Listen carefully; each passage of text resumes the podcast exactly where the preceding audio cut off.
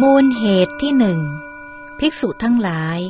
มีทวยเทพชื่ออสัญญี สัตจุติ จากชั้นนั้นเพราะเกิดสัญญาขึ้น ข้อที่สัตว์ผู้จุติจากชั้นนั้นแล้วมาเป็นอย่างนี้ เป็นสิ่งที่เป็นไปได้ เมื่อเขามาเป็นอย่างนี้แล้ว ออกจากเรือนไปบวชเป็นบรรพชิต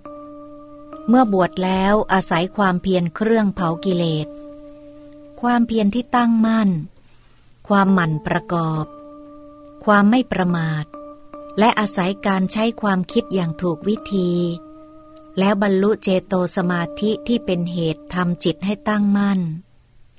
ตามระลึกถึงความเกิดสัญญา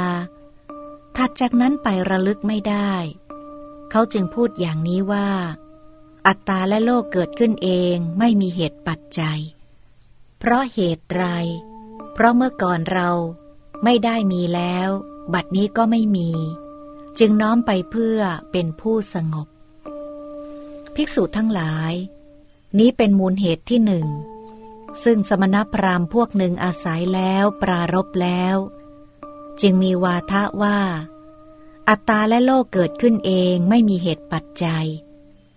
บัญญัติอัตตาและโลกว่า เกิดขึ้นเองไม่มีเหตุปัจจัย